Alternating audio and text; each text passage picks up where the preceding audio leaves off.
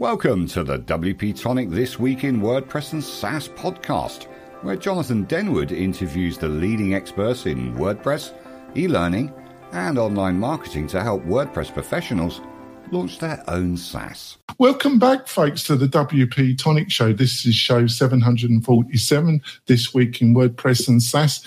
Got a special guest, a returning guest, a friend, um, somebody I look up to, somebody that can deal with my madness deals with a lot of people's madness. Uh, uh, always reasonably calm. We've got Rob Rowney back again. Uh, um, thanks so much, Rob, for agreeing to come back on the show. In this show, we're going to be talking about the AI robots. They're coming for us all. The developers, the writers, the designers, they're coming for us all, folks. But in this madness, in this period of disruption, there probably are opportunities. And I'm going to be seeing if Rob's got some views on this. I'm sure he has. So, Rob, um, would you like to introduce yourself to the listeners and viewers? Hey, listeners and viewers. Nice to see you.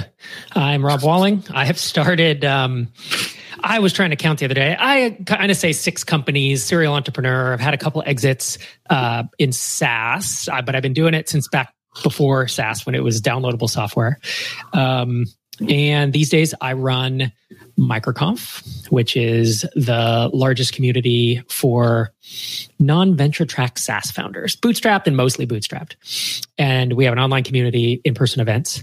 And I run Tiny Seed, which is the first startup accelerator for SaaS bootstrappers. We've funded 105 companies in the past three and a half years.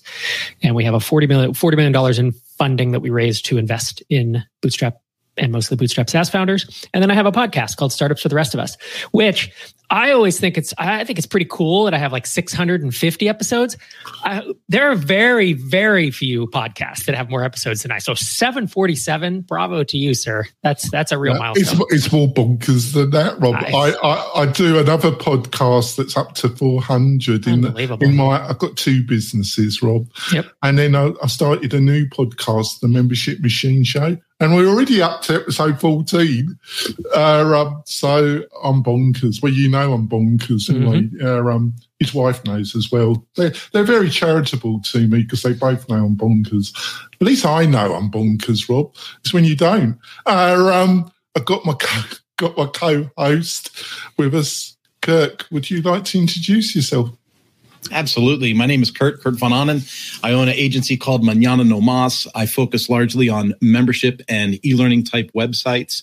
And uh, I'm thrilled to meet Rob. I used to listen to startups for the rest of us way back. And when I saw the notes, that's not me, the right thing to say, Kirk. You should be saying that you you're an avid listener. You're still listening. Now. no, that's it was like a reminder. I was like, ah, yeah. Right? So it's like it's like there it is. So I was like super stoked. Right. Very cool. Good to meet you. Right, before we go into the main part of this great interview, I'm really looking forward. It's always fantastic to talk to Rob. Um, I've got a couple of messages from our major sponsors. We'll be back in a few moments, folks. Are you looking for ways to make your content more engaging? Sensei LMS by Automattic is the original WordPress solution for creating and selling online courses. Sensei's new interactive blocks can be added to any WordPress page or post. For example, Interactive videos let you pause videos and display quizzes, lead generation forms, surveys, and more.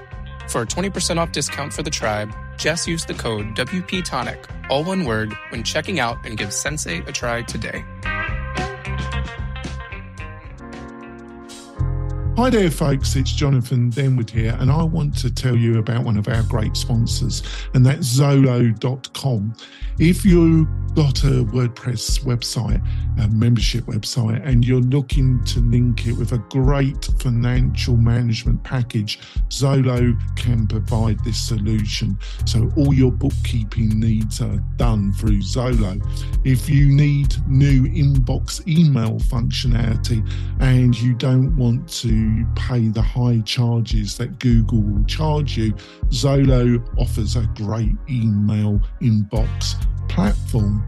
They've got over 50 apps and services that all integrate fantastic with WordPress at great value levels, and they almost always offer a fully functioning free product as well. So it's just amazing value. Also, if you're a WordPress developer or agency owner, Zoho are looking for great partnerships in the WordPress space. To get all this information, all you have to do, folks, is just go over to Zoho.com and they have the products that you're looking for. Thank you so much, Zolo, for supporting WP Tonic and the Machine membership shows. It's much appreciated. We're coming back just want to point out if you're looking for a great hosting provider, great WordPress partner, if you're building a learning management system for a client or a Buddy Boss website or combination, why don't you look at utilizing WP Tonic as your partner? You can earn a great initial commission and then ongoing um, commission afterwards, and we deal with all the headaches, provide all the technology and consultation. It's a great partnership. If that's interesting, go over to WP Tonic slash partners, WP Tonic slash partners, and learn some more. So let's go straight into it, Rob. Um, so apart from AI, oh, I suppose it's all going to be AI.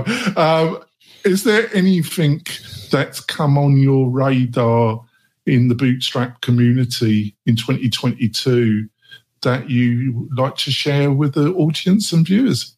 Yeah, sure. There's a few things I've I've been noticing, and I actually asked some folks on my team. I was like, "Help me, help me flesh this out," because I said AI is too obvious, right? Everyone already knows that. I think there's three things, and I can run through them quickly. Two that I think are more interesting than, than, the third. But um, the first thing is no code is becoming a real thing, no code and low code. And this has been a movement that started many years ago, but people are building more and more with this. Um, even at MicroConf Tiny Seed, we have now three or four basically full blown SaaS apps that are all built on Airtable, Bubble, Softr, or Softr, one of those three.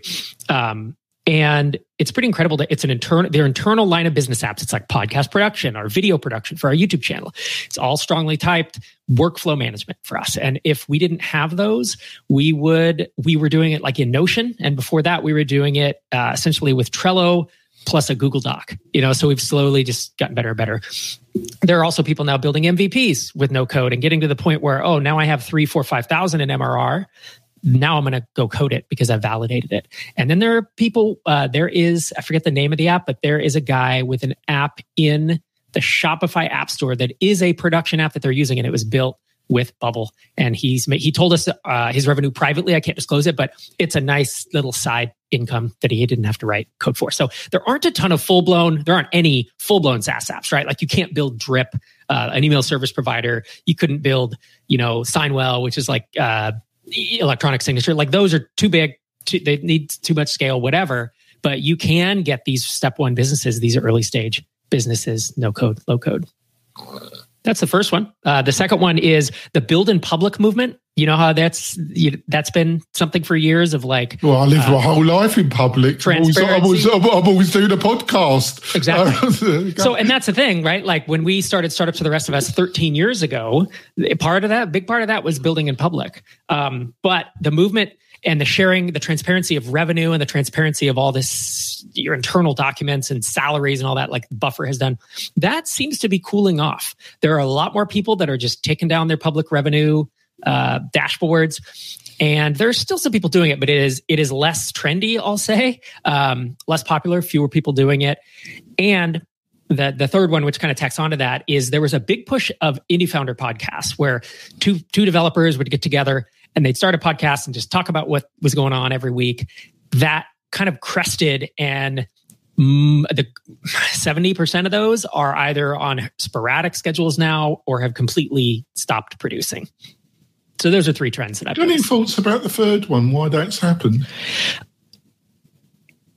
I don't know. Well, I, here's why it happens because two people sharing their journey, their entrepreneurial journey on a microphone is is a very hard format. It works for a month or two, and then you just don't have anything interesting to say. I've done it. I was in that exact. Yeah, you did that drip. I, I, thought that was fabulous. Well, it was more about your suffering. I, in the end, exactly. I felt I felt sorry for you, even though you made a ton of money from it. But it was such a painful journey. I it was it you. was tough, and that. But see, those were the best years of the of our podcast. But there was a huge lull in there for like two years where we were just kind of you're kind of straining for content. It's like, well, nothing good, nothing interesting happened in the last week. I don't know what to tell you, you know, and because that's the journey, right? And the part of the journey is a lot of boredom, and then part of the journey is a lot of stuff you can't say on a microphone at the time. And so what happens is people start the podcast. It's super interesting for a month or two as you learn them and then, and then it gets old. And then you get to 500 or 1000 listeners and you realize, is this worth the time? You know, I think that the people start questioning the value of of that. So I like those podcasts, but also I tend to listen for a few months and then I wind up unsubscribing because it just isn't that interesting in the long term. You have to have some other um, some other thing, whether it's guests like you do, whether it is yeah, yeah, I do all types of crazy format. I do listener question episodes. I do solo episodes, which yeah. are kind of like think pieces. You know, I think once you start mixing up formats, you can you can have longevity. And the second one, I always had mixed feelings about that because I'm English at heart. Um, I believe in openness and a flat hierarchy. Um, but on the other hand, I found it a bit queasy publishing everything. You know, I think some things, I think some things are private. You know, you know, if you want to share it with colleagues or friends, that should be you. But I think it must be my English side of me. I just find it a bit crazy. Everybody wants to know everybody else's business. Yeah.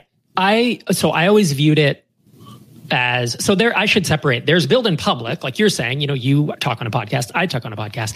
Then there is this transparency of like i'm going to be transparent with all these internal numbers. That's never anything that i did. I would do just in time transparency where I, if i was doing a microconf talk i would say this is our mrr because it helps set context for this. But then that talk wouldn't go on youtube for six months and that felt okay to me. But i did not have a live dashboard nor did i publish salaries. It felt um, to me i didn't i didn't like the idea of it. Some people call it instead of building in public, call it bragging in public, because that's how it comes across from some people. Yeah. They do a year interview and be like, look at all the money I made. Aren't I the coolest? And it's like, yeah, that's a little annoying. Look at all the reddies. I've, sorry, reddies, yeah. English slang term. mm-hmm.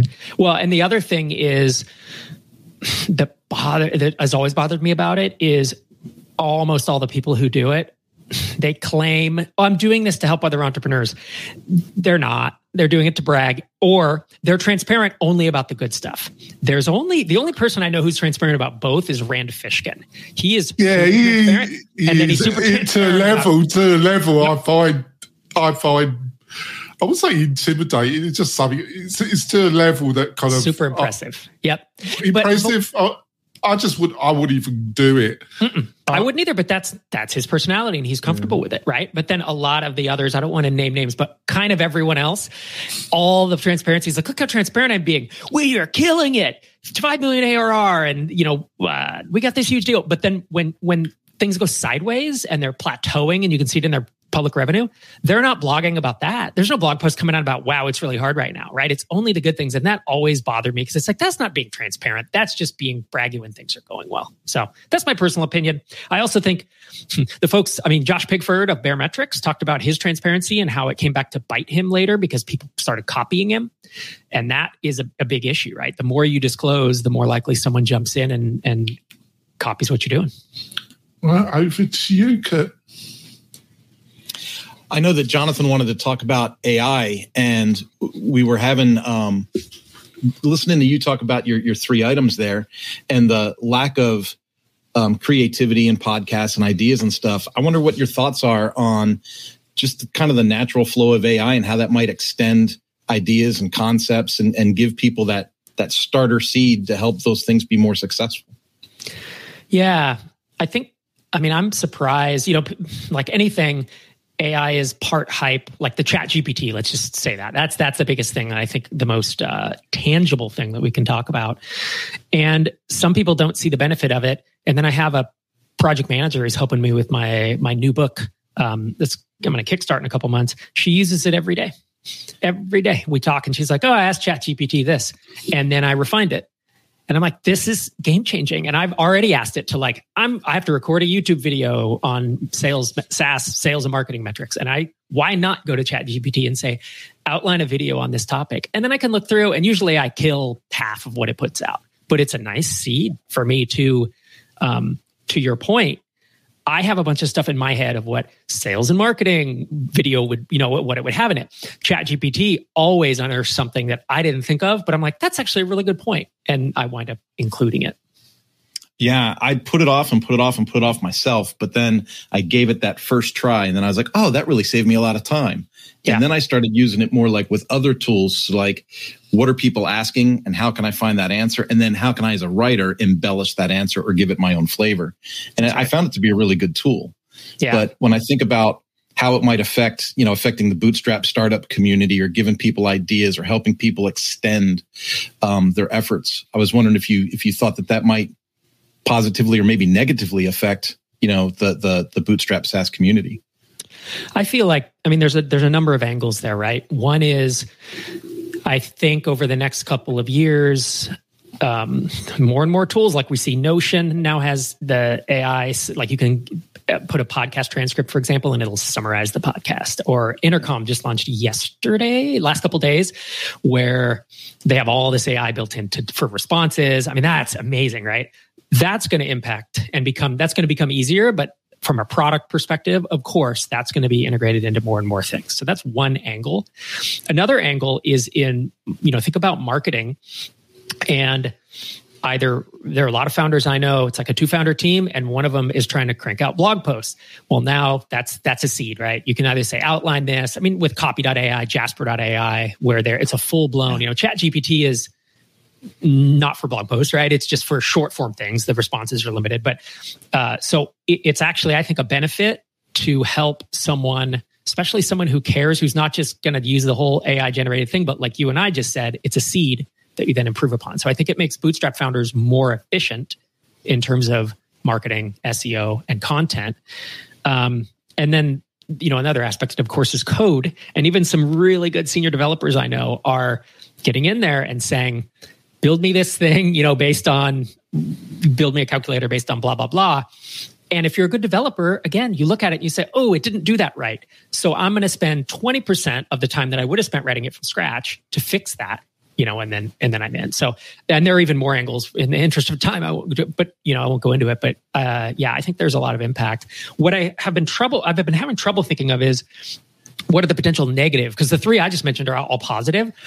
I don't know off the top of my head. I'd be curious to hear from either of you. Like, do you see negative aside from look if you're a shitty writer yeah you're you're not going to have a job right because it, it's going to write better than you uh, if you're a crappy developer it's going to develop better than you it, but i think the net i think i think of a lot of net positives for bootstrappers i don't know that i can think uh, offhand of a, a big negative impact curious if you guys do well, um, yeah. in the bootstrap, well, it's probably going to you're going to be busy.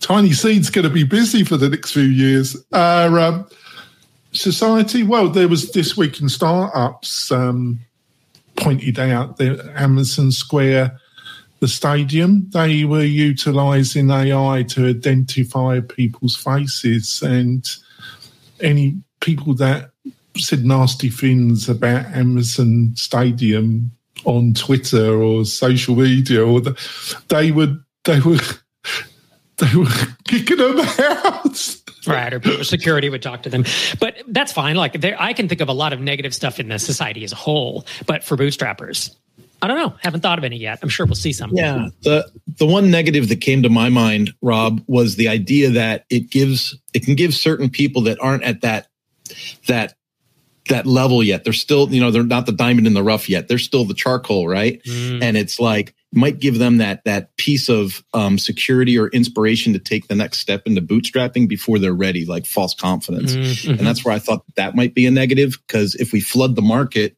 with people that aren't ready to be in the market, it kind of dissolves it or dilutes it for the rest of the people that are prepared. I can see that. Yep, that's one. And as you were talking, I realized for bootstrappers, but for anyone who's hiring now, people can fake it. Like, what if I'm not a good writer and I give you a bunch of AI writing, right?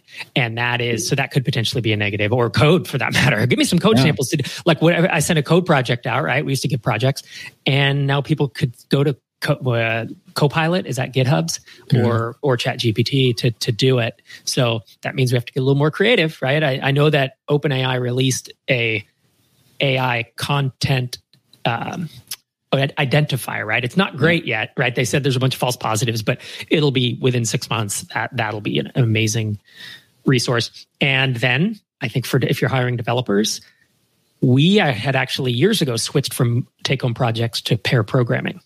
And if you do that, then you're, you know, you'll actually watch them code the thing. So there, there are ways around it. It's just we have to get a little more creative. Cool. Over to you, Jonathan. Thanks for that, Kirk. We're going to go for our middle break. It's been a fantastic discussion already. We'll be back in a few moments, folks.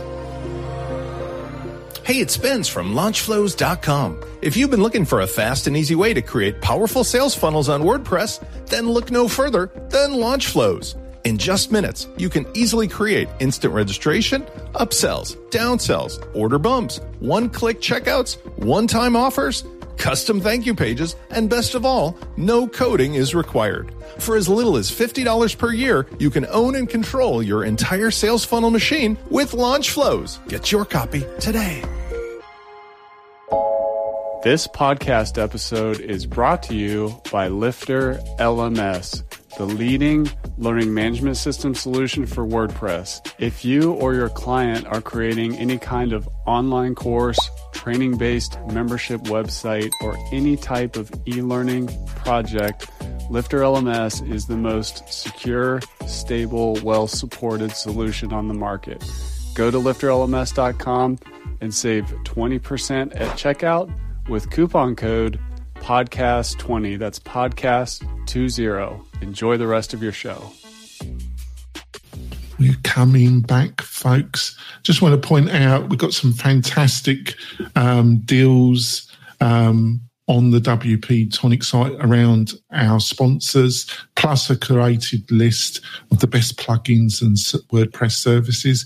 You can get all these goodies by going over to WP Tonic slash deals, WP Tonic slash deals, and you can sign up for the weekly WP Tonic newsletter, which I write with the help of AI. But it's me, it's me at the core. You can tell by the terrible English jokes. So, um, on to the next question. I'm doing well. I even get a smile from Rob. So there we go. Uh, um, so, uh, sorry, Rob. Uh, um, so on to next week. Um, so, do you think over the last 18 months, do you think it's got easier for Bootstrap SaaS to get to this unicorn, mystical level, 10,000 income per month? Or do you actually think it's getting harder, Rob? I love that in bootstrapping we use unicorn to mean ten thousand a month because in the rest of the world it's a billion dollar company. But uh, uh, I well, we're, so in the, we're in the real world here. Yeah, yeah, exactly. I think so. Over the long term, like I think 10, 15 years ago uh, versus today, I think it's easier today and there's more competition but there's so much more there's more information out there and there are these massive ecosystems that you can build into like the Shopify App Store, Heroku App Store, uh, WordPress plugin repository. You know, you can build these add-ons to an existing ecosystem, and getting to 10k with one, two, three of those is much much easier than it was building because you had to let's say 10 15 years ago you had to build standalone software and that is a lot harder. So i have a thing called the stair step approach stair step method of bootstrapping which talks about that. And there's actually a guy at rocketgems.com who's put together a list of 69 different software app store marketplaces like i'm talking about that you can build add-ons to. And uh, so that's a real interesting idea. But your question was over the past 18 months um, I don't I don't know that I've seen a drastic shift in 18 months. There just hasn't been enough change, right? There is certainly the economic cl- climate is a little worse. I mean, it is worse than 18 months ago, but the bootstrap SaaS companies I'm seeing that are solving problems are still doing fine. There's not a huge slowdown. There is slowdown big enterprise deals, especially for selling to Fortune 1000 or public companies, because they're seeing their stocks drop. Uh, big startups, Facebook, Google, or whatever. If you're selling a $50,000 deal, $100,000 deal to whatever, Target, Facebook, um, they are doing a lot of hiring freezes as they're doing these these layoffs. So those things are, are slowing down. In terms of like tiny seed microconf companies, you know, December wasn't great because, but it never is. And January, I back to back to business as usual mostly. So usually what happens, I mean, the reason I'll, I'll, I'll caveat this with like the reason I think it's gotten easier over 10 years, 15 years is there's all these new ways to find people, right? There's Twitter, there's social media in general, LinkedIn, Twitter. There is Capterra.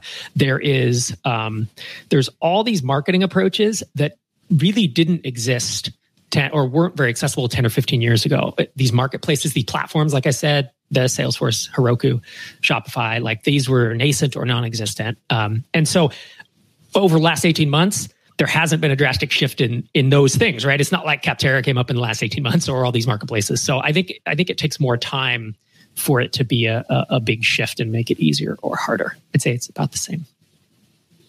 All right. Over to you, Kurt. Great. Thanks, Jonathan.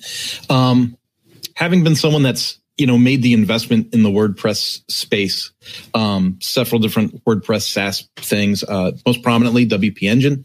Um, do you feel that there's still a lot of opportunity in the WordPress space, or do you think it's just gotten crowded? there is always opportunity.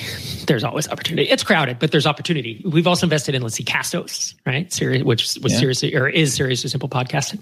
Uh, Lasso, which is a WordPress uh, plugin. A couple others as well.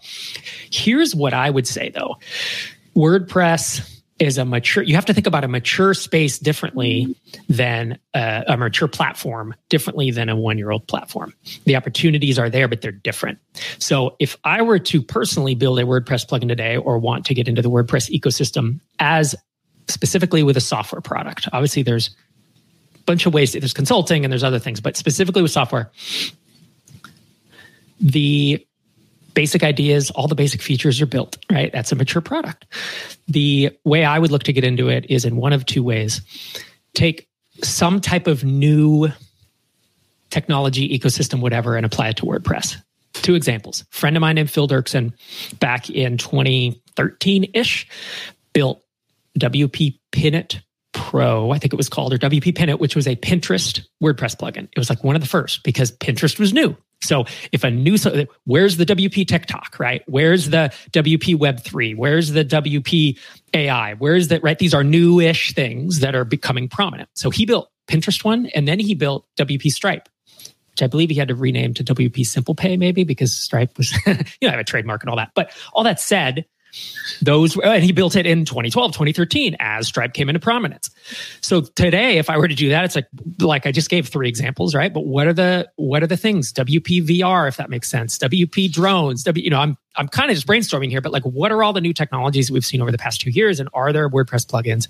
Are the, is there a need? So that's one way to do it. That's risky. You're timing a market and it may just never come to fruition that that's needed right? You're kind of taking a gamble the way I would actually do it, the lower risk way, is there's all these plugins out there, and a bunch of them have either been abandoned or someone just wants to let them go. I would try to adopt or buy personally. And I have multiple friends, do, literally dozens of friends who have either gone in and acquired a WordPress plugin, like gone through the repo and been like, oh my gosh, this plugin has a cajillion five star reviews and X amount of downloads. I don't remember what number you can see, but X amount of installs, right? I think it shows.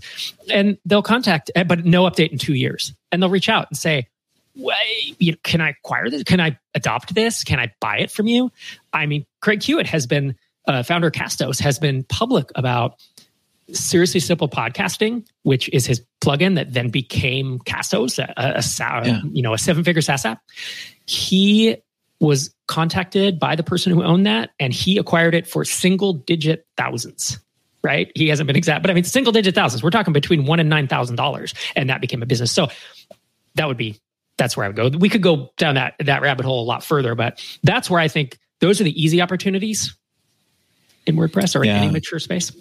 Yeah, and I like that you hit on the luck thing because you know your book that you have available on your site talks about you know there's no such thing as luck marketing as soon as you start coding and all that, and it's like sometimes you get lucky, but you can't bank on it, right? One one right. in ten thousand chance of being lucky or something like that. You said. Yep. Awesome. Yep. Hard work, luck, yeah. and skill are the things that I see that people who are successful. There's a combination of hard work, of luck, and of skill. You can't you can't change, you can't impact luck but you can impact the other two. You can build your skills, you can build your experience, and of course, you can work hard. Yeah, I appreciate that. Jonathan? Yeah, just a quick follow up question. One of the things um, I've been thinking about this, Rob, because um, obviously, um, what makes Word it's a bit the same with individuals, it's the same with companies, and it's the same with platforms. What the strengths of WordPress are also its weaknesses. Um, I, it's a much more open platform than a SaaS like WooCommerce compared. Let's take WooCommerce to Shopify. You know, um, Shopify easier probably to get up and running. WooCommerce ownership, flexibility. Um, if you're building a add-on service, you'd probably be more advised to look at WooCommerce because Shopify could at any time just say we're taking that on over or we don't like it. Platform um. But um, the main problem with WordPress is it's a bit of a flea market. You know, you've got these 60,000 plugins and that. And WordPress and Automattic for understandable reasons, don't want because they would be a sitting target if they really started recommending stuff. But that's where I see AI being, because I see one of the opportunities in WordPress. And you see that with the leading influencers in the WordPress space on YouTube, podcasting, if they become human curators, recommendators. I see AI helping people with integration about being able to look at all these choices and customizing a solution for somebody. Do you think I'm on the right path? So are you saying that we'll go to AI to help us pick like what's the best WordPress plugin to do XYZ? Yeah, we got we got a biz. You know, we we're wanting to get a membership website up, and we got these specific things, and we'll be able to put it in interface, and it would just give us this is this is the recommendation list of plugin solutions for mm. you to achieve what you're looking to do. Sure. I think that's totally reasonable. I think for AI to get there, it needs to start citing sources because right now it can it makes stuff up. And when I go to Google and I type a, a search, I was looking for like what was I looking for? Oh, it was a steamer. You know what a hand steamer is, where you can steam clothes? Hmm. Got, like I've got one. I've got yeah, one, Rob. They're great. Uh, we didn't have one. We were on a trip, and we the hotel had one. Where I'm like, well, how do I not own this? Right? This is amazing. So I went to Chat GPT and I said, what's the best steamer that I should buy? Here are my requirements. And then I went to Google and I did the same thing. I went with Google's recommendation because mm-hmm. in Google, there were 10 links. And guess what? One of them was like the Wirecutter or something that I trust. So if I knew that the moment, and actually the top two in Google were like these BS SEO sites, you know, best dash steamer dash in dash that, right? It's like, so I skipped those. I went to the Wirecutter. So I was seeking the source that I trusted. Then I looked at it and I was like, cool, right there, boom, bought it. Chat GPT, I looked at it and I'm like, I don't, is it, is it making this up? Like it just fell. I, I couldn't trust it yet. But if Chat GPT had said, based on recommend based on amal, you know amalgamating the Wirecutter and CNET and Consumer Reports or whatever, this is the one we recommend. Blah blah blah. I would have felt much more confident. So, in terms of your question of which you know plugins should I use to do a this that ecom you know WordPress site with these requirements, if it recommended something to be today, I'd be like, I, would need to double check all this with Jonathan because I don't know WordPress well enough. But if it cited sources of this is from the WP Tonic blog and we aggregated this and that, that would make me personally feel much more comfortable with the recommendations. Yeah, just um, to wrap up the podcast, you okay to stay on for a little longer? Oh, yeah. yeah. Um, I think um, I've got such mixed feelings about AI because um, it's definitely a disruptor and it definitely is real. But it also, these people that say it's intelligent or it, it's really got elements of the do you know this um, thing that happened in the 18th century, the Mechanical Turk, mm-hmm. Um, where it was a chess playing machine, but it was somebody in the bottom of the box. It, it, it's that because it's a bit like Alan Turing. It pass it, probably will help pass the Alan Turing test, and then. Um, but it's not intelligent. It's not intelligent. It's just it has no intelligence at all. It's ridiculous that people even think that. But I'm amazed at the amount of people that even suggest that. They really shows that they know nothing about the subject, and I literally know nothing about it. But um, it's really it's like surprised you. I suppose not really. I like anything. AI has been batted around for a decade, right? Or more. I mean, for 50, 100 years, whatever, since Mechanical Turk. But really, in computing, people have been saying, oh, this thing is AI in a, you know if, if it helps you generate a few subject lines in a email marketing software. And it wasn't actually ai it was a bunch of if then else statements or a bunch of case statements right? And so ai has been misused. And anyone who's a developer or who's technical knows a lot of the stuff people have called ai is not. Um, so no, it doesn't surprise me that there are folks who think it's actually intelligent.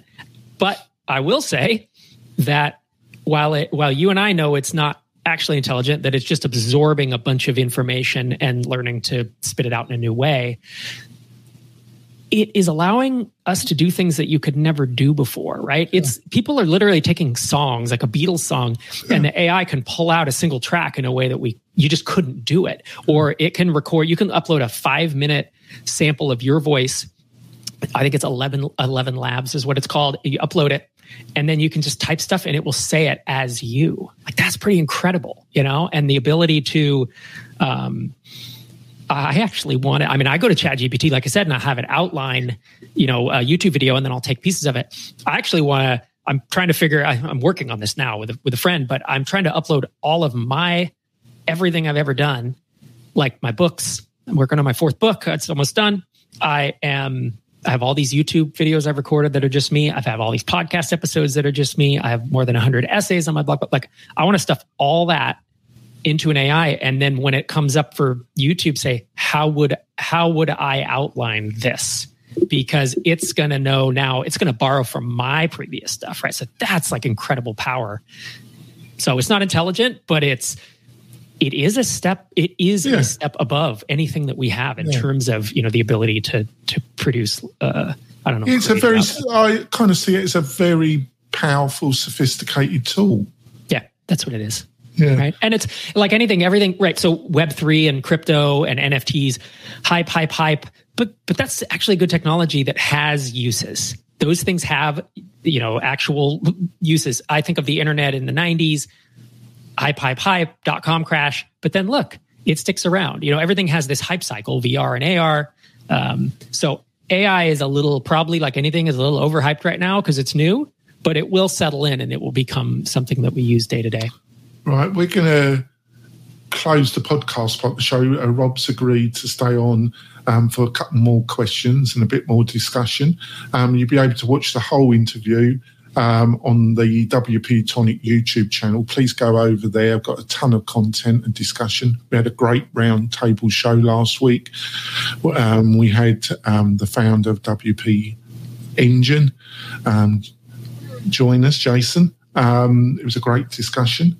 Um, so, so Rob, maybe tell people how they can find more about about you and your thoughts. But also, can you give us a quick outline of what your new book's going to be about?